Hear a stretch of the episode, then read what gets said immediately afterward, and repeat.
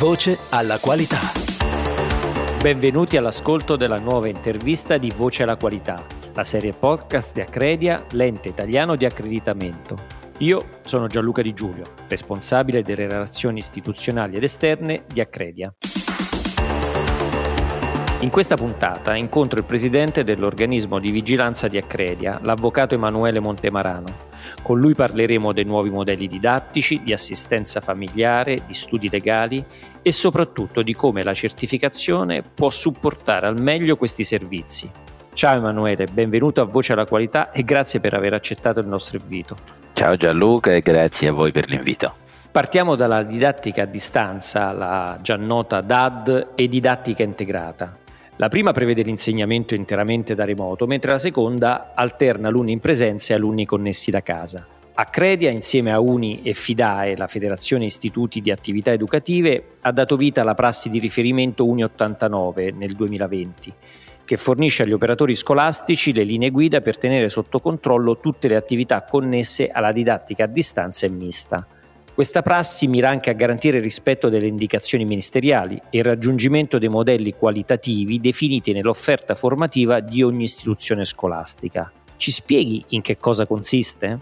Sì, beh, la prezzi di riferimento numero 89 è stato un documento preziosissimo per il mondo della scuola ed è stata adottata in forma emergenziale appena insorta la pandemia.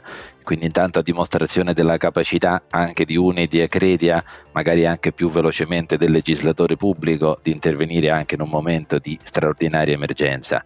È stato costituito un tavolo formato da tantissimi esperti coordinati da FIDAE come rappresentante del mondo scuola, da UNI e da Acredia. Sostanzialmente la prassi è divisa in due parti.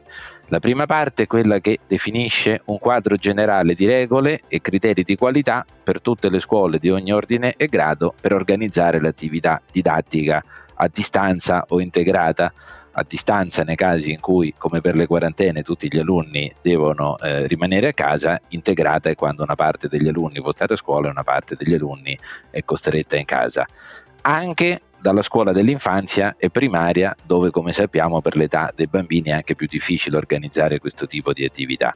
Quindi in questa prima parte molto importante le scuole troveranno tutte le regole di riferimento, come progettare a inizio anno l'offerta formativa a distanza, noi sappiamo che nella scuola tutto deve essere progettato prima dell'avvio dei corsi, la definizione degli obiettivi, degli indicatori di qualità, dei metodi, come formare i docenti all'uso di questi strumenti. Molte scuole che non adottano questi modelli sappiamo che i docenti sono del tutto impreparati e incapaci di gestire queste attività. Me è capitato spesso di incontrare anche nei corsi di formazione docenti che non riescono neanche ad accendere e spegnere il microfono. Pensiamo come possono governare 20 ragazzini che lavorano a distanza.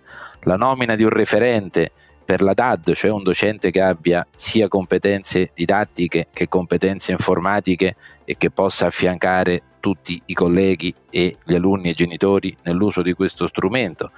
Questo sta nella prima parte che quindi fornisce il quadro generale. Dopodiché, e questo credo che testimoni la ricchezza di questo lavoro, alla parte generale della prassi sono allegate più di 20 procedure o modelli operativi che invece contengono già le tracce di lavoro che poi ogni scuola potrà personalizzare per gestire tutto questo grande impianto della didattica a distanza. Faccio qualche esempio, le griglie per valutare gli apprendimenti in tutte le fasce di età. Noi sappiamo che è molto diverso giudicare un'interrogazione fatta in classe da un'interrogazione a distanza, dove magari c'è il genitore nascosto che suggerisce le risposte o subentrano altre componenti. L'inclusione dei disabili, quanto è difficile riuscire a gestire queste attività, magari per un bambino o ragazzo autistico con problemi di apprendimento e bisogni speciali. Le clausole standard da inserire nei regolamenti per gli alunni, i genitori nei contratti con i fornitori delle piattaforme, quindi credo che sia veramente un bel esempio di una norma tecnica che oltre a indicare i criteri generali contiene anche dei modelli di lavoro. Concludo sottolineando che nell'auspicio che l'emergenza sanitaria stia volgendo al termine non pensiamo assolutamente di abbandonare questa prassi perché non pensiamo che la didattica a distanza finirà con la pandemia come lo smart working non finirà con la fine dell'emergenza per cui sicuramente eh, terminata la situazione particolare in corso si lavorerà con FIDE, Uni, Accredi e tutti gli altri soggetti interessati per creare un testo che speriamo diventi norma che per i prossimi decenni possa gestire in forma integrata le attività in presenza e le attività a distanza che rimarranno certamente in un mondo digitale uno strumento fondamentale della didattica. Parliamo ora di bullismo e cyberbullismo, due fenomeni purtroppo in espansione in tempi di pandemia. Nel settembre 2018 Accredia ha avviato l'accreditamento della certificazione antibullismo a sostegno degli istituti e a tutela dei ragazzi. La battaglia per prevenire questo fenomeno, peraltro, deve passare anche attraverso la consapevolezza e la partecipazione di tutte le figure coinvolte, presidi, responsabili, docenti, genitori, ma anche da parte degli stessi ragazzi. Come può la certificazione accreditata aiutare a contrastare questo fenomeno e come si può promuoverne la diffusione?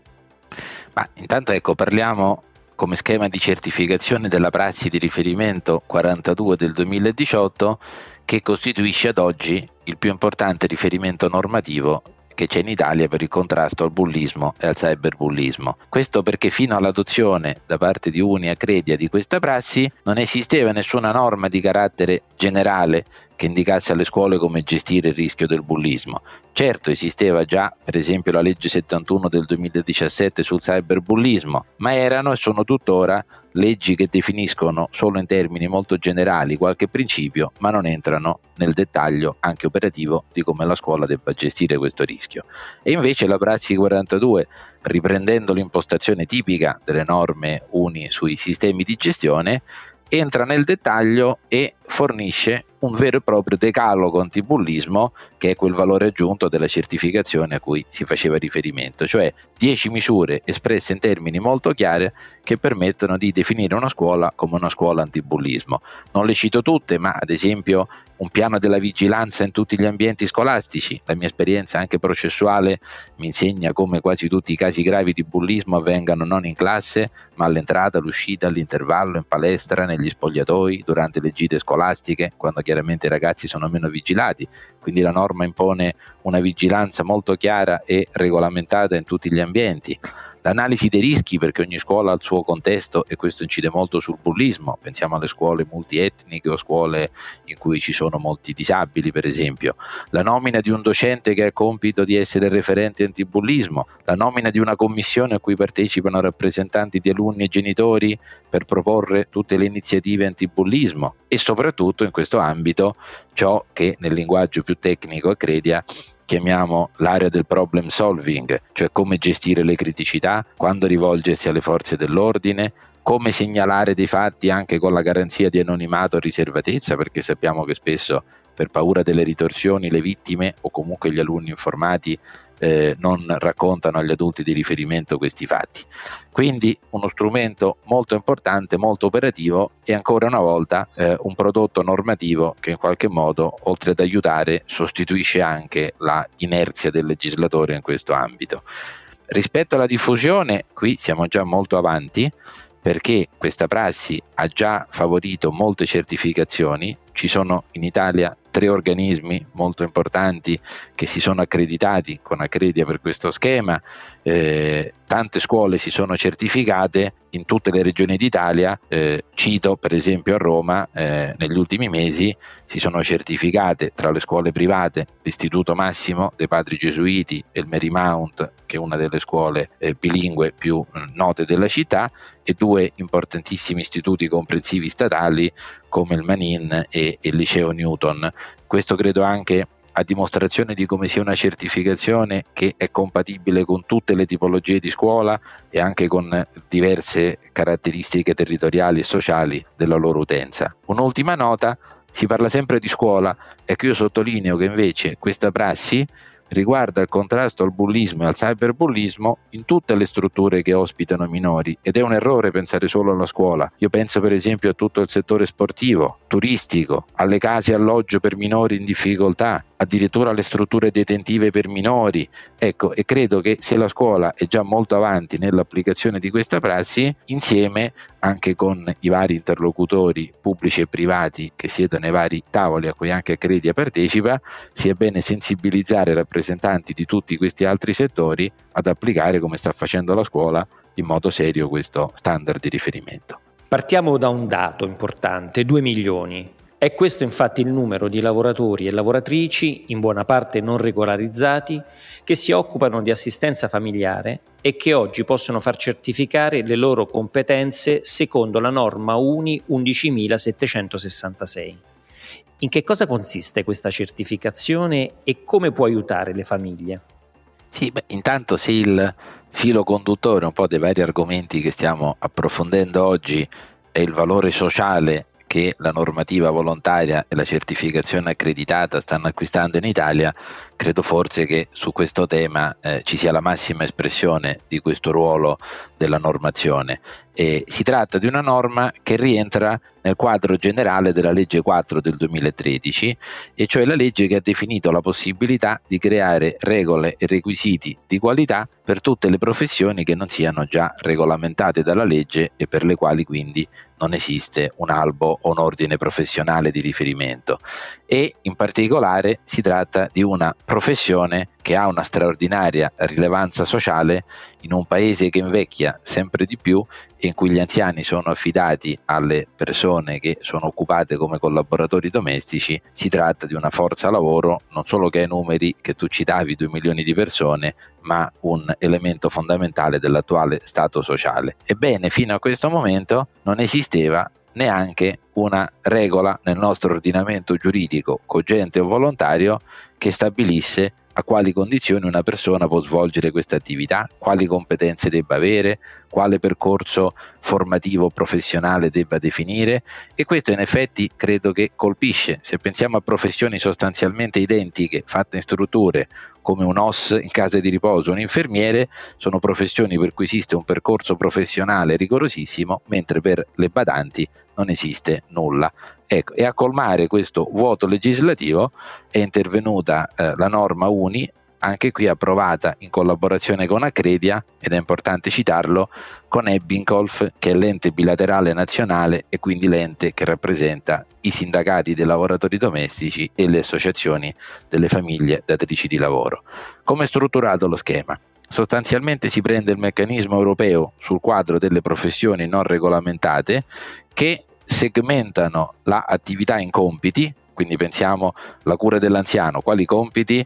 Eh, la cura personale, la cura della casa, eh, la preparazione dei pasti, l'accompagnamento nelle passeggiate o presso gli uffici pubblici e per ciascuno di questi compiti vengono definite le conoscenze teoriche, quindi anche percorsi formativi che le persone che si certificano devono frequentare, le competenze pratiche che si manifestano con delle prove sul campo e le abilità personali che fanno parte del profilo professionale di questi lavoratori.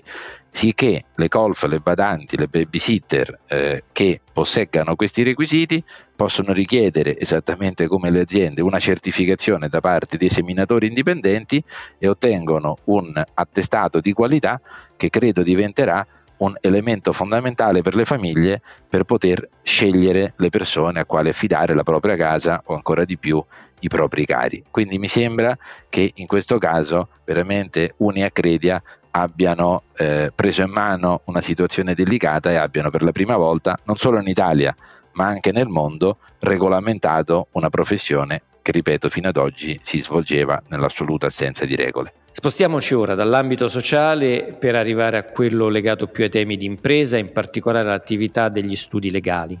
Emanuele, hai rappresentato infatti Accredia nella stesura della prassi di riferimento 33 del 2017 con UNIASLA, l'Associazione Studi Legali Associati.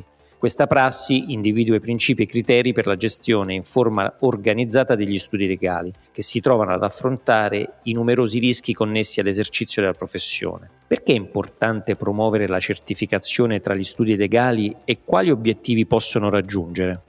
Certo, intanto Gianluca permettimi di iniziare prima eh, di commentare e di rispondere alla tua domanda con due piccole notizie ma importanti rispetto a questo schema. Il primo è che proprio in questi giorni si sta concludendo l'iter per la trasformazione norma uni, perché le prassi eh, dopo un, un ciclo di vita di qualche anno muoiono e se hanno avuto successo e importanza sul mercato si trasformano in vere e proprie norme uni e quindi credo che nel giro di qualche settimana sarà ufficializzata la trasformazione in norma e la seconda notizia è che è sembrata così utile questa norma per gli studi legali che anche gli studi dei commercialisti hanno deciso di partecipare al tavolo e di riferire la nascitura norma anche all'attività di consulenza fiscale. Detto questo, mi sembrava importante qual è l'approccio e anche il valore aggiunto di questa norma, che non si limita a replicare gli schemi già collaudati dei sistemi di gestione, ma credo che abbia un taglio fortemente innovativo. Sostanzialmente sono quattro punti caratteristici di questa norma. Eh, il primo punto è quello del modello organizzativo di tipo aziendale. Gli studi spesso sono addirittura studi individuali in Italia, a differenza degli altri grandi paesi del mondo occidentale, non sono abituati a una struttura aziendale più organizzata e partendo dall'esperienza del soggetto proponente, che ASLA, cioè l'associazione che raggruppa gli studi associati, quindi già grandi studi abituati all'organizzazione, si cerca di diffondere attraverso questo modello un approccio aziendale organizzato alla professione. Il secondo è il controllo dei rischi. Eh, in un settore in cui il rischio professionale, come noto, è altissimo e spesso si traduce anche nel rischio per il cliente se non ha un'assistenza di qualità. Il terzo è il valore aggiunto della certificazione. In Italia abbiamo una quantità assolutamente abnorme, eccessiva di avvocati e quindi occorre introdurre un meccanismo premiante anche come forma di comunicazione di marketing per poter far comprendere alla clientela e al mercato quali studi si collocano sul livello di maggiore garanzia. L'ultimo punto, e forse questo Gianluca ci permette di chiudere il cerchio e ricollegare questo schema agli altri tre di cui abbiamo parlato, anche se sembrano molto diversi, è invece il tema della responsabilità sociale e della sostenibilità. Questa è stata una scelta che mi piace sottolineare del tavolo di lavoro che ha approvato questa norma, e cioè accanto alla logica della qualità del servizio e del migliore aiuto eh, al buon andamento dello studio, chi applicherà questa norma si deve impegnare a realizzare alcuni temi legati alla responsabilità sociale anche della nostra professione. Ne dico alcuni? La tutela dei praticanti e dei giovani avvocati, che noi sappiamo normalmente in Italia sono sfruttati in un modo non degno di un paese civile. Chi applicherà questo modello si vedrà in qualche modo tenuto ad avere procedure per garantire sia un salario adeguato ma anche una formazione utile per i giovani avvocati. La promozione dello smart working anche nel nostro settore, l'impatto ambientale dell'attività degli studi, la protezione della privacy, ma aggiungo la tutela di, della maternità. I nostri studi ormai hanno la maggior parte di professioniste donne che non essendo dipendenti normalmente sono costrette a scegliere a un certo punto. O i figli o la professione, eh, la parità di genere all'interno degli studi,